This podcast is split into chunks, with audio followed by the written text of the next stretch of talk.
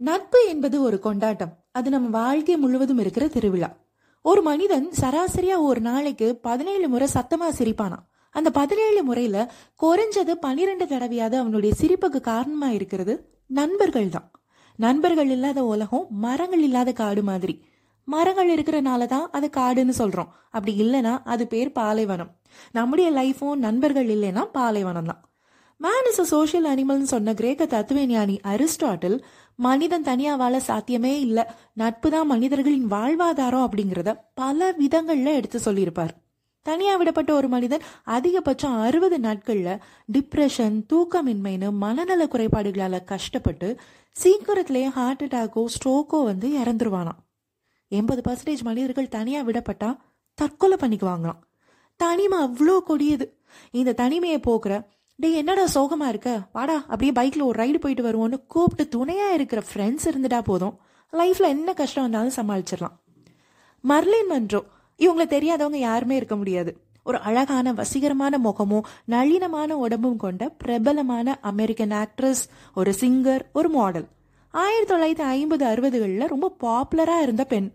இந்த seven year இச்சுன்னு ஒரு படத்தில் இவங்க போட்டிருந்த ரெட் கலர் ட்ரெஸ்ஸு ரெண்டாயிரத்தி பதினொன்னில் நாலு புள்ளி ஆறு மில்லியன் டாலருக்கு ஏலத்துல விற்கப்பட்டிருக்கு அந்த ட்ரெஸ்ஸு காத்துல பறக்கிற மாதிரி எடுத்த ஒரு போட்டோ இப்ப வரையுமே ஃபேமஸ் தான். இது எல்லாமே ஓரளவுக்கு எல்லாருக்கும் தெரியும் தான். ஆனா இவங்க எவ்வளோ ஒரு நல்ல ஃப்ரெண்டா இருந்தாங்கன்னு பலருக்கு தெரியாது. எல்லா ஃபிஸ்டரால்னு ஒரு ஆஃப்ரோ அமெரிக்கன் பாடகி. அம்மா இல்ல வளர்ப்பு தந்த கொடுமை. அதனால பதினஞ்சு பதினாறு வயசுலயே சின்ன சின்ன வேலை செய்யறது சாயங்கால நேரத்துல சின்ன சின்ன கிளப்ல பாடி சம்பாதிக்கிறதுன்னு இருந்திருக்காங்க. ஆயிரத்தி தொள்ளாயிரத்தி ஐம்பதுகளில் எல்லா ஃபிஸ்டராலோட குரலுக்குன்னு கணிசமான ஒரு ஃபேன் கூட்டம் இருந்திருக்கு. அந்த ஃபேன் கூட்டத்தில் மர்லின் மன்றோவும் ஒருத்தர். ஒரு தடவை எல்லா ஃபிஸ்டரால் பாடுறத பல மணி நேரம் உட்காந்து ரசிச்சு கேட்ட மர்லின் மன்றோ எல்லா கிட்ட போய் அறிமுகமாகி ஃப்ரெண்ட்ஸ் ஆகியிருக்காங்க. ஒரு நாள் ரெண்டு பேரும் பேசிக்கிட்டு இருக்கிறப்போ மர்லின் மன்றோ கிட்ட எல்லாம் சொல்லியிருக்காங்க. இப்படி சின்ன சின்ன கிளப்ல பாடுறதை விட பெரிய பிரபலமான ஜாஸ் கிளப்ல பாடணும்னு எனக்கு ஆசை அப்படின்னு. உடனே எல்லாரோட ஆசையை நிறைவேற்றி வைக்கணும்னு ஆயிரத்தி தொள்ளாயிரத்தி ஐம்பத்தி நாலு நவம்பர் மாதம் லாஸ் ஏஞ்சல்ஸில் இருக்கிற மொக்காம்போ அப்படின்னு ஒரு பெரிய ஜாஸ் கிளப்பில் மன்றோ ரெக்கமெண்ட் பண்ணி எல்லா விஸ்ஜரால்ட பாட வச்சுருக்காங்க. அதுல இருந்து எல்லா விஸ்ஜரால் வாழ்க்கையில் ஏர்முகம் தான். பிரபலமானாலும் கருப்பின பெண்கிற ஒரே ரீசன்னால அங்கே இருக்கிற கிளப்ல எல்லாத்துலேயுமே முன்வாசல் வழியாக எல்லாமே நுழைய விட மாட்டாங்களாம். பின்வாசல் வழியாக தான் வந்து போகணுமா ஒரு தடவை தன்னோட ஃப்ரெண்டு பெர்ஃபார்ம் பண்ணுறதை பார்க்கணும் அப்படின்னு கொலராடோவில் இருக்கிற ஒரு கிளப்புக்கு மன்றோ போயிருக்காங்க. பார்த்தா முன்வாசல் வழியாக எல்லாவன் நுழைய விடாமல் பின்வாசல் வழியாக வர சொல்லியிருக்காரு அந்த கிளப் ஓனர் இதை பார்த்துட்டு மர்லின் மன்றோ செம கோபமாயிட்டாங்க. அந்த கிளப் ஓனரை கூப்பிட்டு எல்லாவ நீங்கள் முன்வாசல் வழியாக நுழைய விடலைன்னா இனி நானும் மற்ற பிரபல பாடகர்களும் உங்கள் கிளப்பில் பாட மாட்டோம். உங்கள் பிஸ்னஸை நீங்கள் எழுத்து மூடிட்டு போயிட வேண்டியதான் அப்படின்னு சொன்னதுக்கப்புறம் எல்லா ஃபிஸ்டரால்ட முன்வாசல் வழியாக உள்ள நுழைய அனுமதிச்சிருக்காங்க. இந்த விஷயம் ஸ்ப்ரெட் ஆகி எங்க நம்ம கிளப்லையும் இப்படி பாட மாட்டேன்னு சொல்லிடுவாங்களோ அப்படின்னு பயந்து அதுக்கப்புறம் மற்ற பாடகர்களுக்கு எந்த அளவுக்கு மரியாதையும் மதிப்பும் இருந்துச்சோ அதே மதிப்பு அதே மரியாதையோட எல்லா ஃபெஸ்டிவல் ட்ரீட் பண்ணப்பட்டிருக்காங்க. அன்னைக்கு மர்லின் மன்றோங்கிற ஃப்ரெண்ட் இல்லைன்னா எல்லா ஃபிஸ்டரால்ங்கிற பிரபல அமெரிக்கன் ஜாஸ் சிங்கர் இல்லை. முத முதல்ல கிராமி அவார்டு வாங்கின ஒரு கருப்பின பாடகினா எல்லா ஃபிஸ்டரால் தான். அதுக்கு முக்கிய காரணம் மர்லின் மன்றோங்கிற அவங்களுடைய ஃப்ரெண்டு தான். இது மாதிரி இந்திய வரலாற்றில் அரசன் கோப்பெருஞ்சோழனும் பிசிராந்தையரும் பார்த்துக்கிட்டதே இல்லை. ஆனால் ஒருத்தரை பற்றி ஒருத்தங்க கேள்விப்பட்டே நல்ல நட்பை வளர்த்துக்கிட்டாங்க.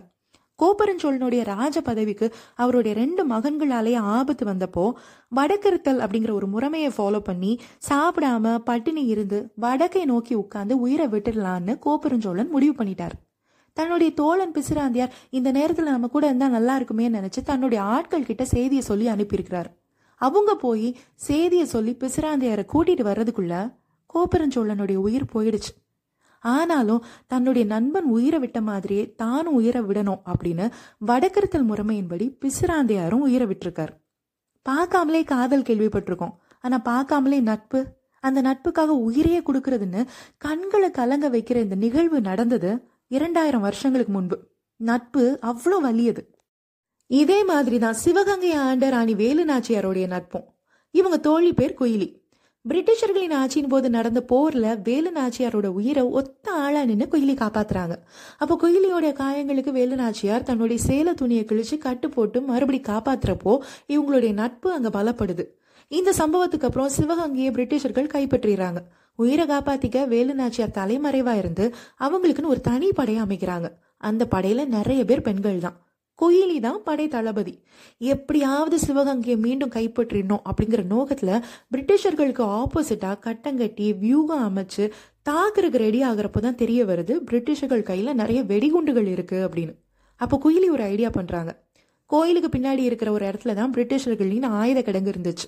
கோயில் இருக்கிற எண்ணெயை தான் மேல ஊத்திக்கிட்டு அந்த பிரிட்டிஷர்களின் ஆயுத கிடங்குக்கு போய் தான் மேல தீய வச்சுக்கிறாங்க குயிலி. மொத்த பிரிட்டிஷர்ஸ் கூட்டமும் செயல்பட விடாம பண்ணிடுறாங்க. அதனால வேலுநாச்சியார் ஜெயிக்கிறாங்க. மறுபடியும் சிவகங்கையை கைப்பற்றுறாங்க ஃபர்ஸ்ட் மனித வெடிகுண்டுனா அது வீர தளபதி வீரமங்கைன்னு அழைக்கப்பட்ட குயிலி தான். நாட்டுக்காக உயிரை விட்டாங்கன்னு சொல்லலாம். ஆனா தன்னுடைய தோழி வேலுநாச்சியாருடைய நோக்கம் நிறைவேறணும். ஃப்ரெண்டு தோத்து போயிடக்கூடாதுன்னு தன்னுடைய உயிரையே தீக்கரையாக்கின குயிலியோட நட்பை பாராட்ட வார்த்தைகளே இல்லை. இப்படி யூனிவர்சலானது நட்பு. காதல் மட்டும் இல்லை நட்பு கூட ஜாதி மதம் இனம் வேறுபாடு பார்க்காது. உலகம் முழுசுலையுமே ஃப்ரெண்ட்ஷிப்புங்கிறது ஒரு கொண்டாட்டம் தான் டெய்லி டெய்லி கொண்டாடுற நட்புக்காக இன்னைக்கு ஒரு ஸ்பெஷல் டேயை ஒதுக்கி ஃப்ரெண்ட்ஷிப் டேன்னு நம்ம செலிப்ரேட் பண்றோம். எல்லா உறவுகளுமே ஒரு நேரத்துல நம்மளை விட்டுட்டு போயிடும். ஆனா எப்பவுமே கடைசி வர நம்ம கூடவே இருக்கிறது நம்முடைய நண்பர்கள் தான். இன்னைக்கு அவங்க கூட சேர்ந்து அந்த ஃப்ரெண்ட்ஷிப் டேயை நாமும் கொண்டாடுவோம். உங்க எல்லாருக்கும் என்னுடைய நண்பர்கள் தின நல்வாழ்த்துக்கள்.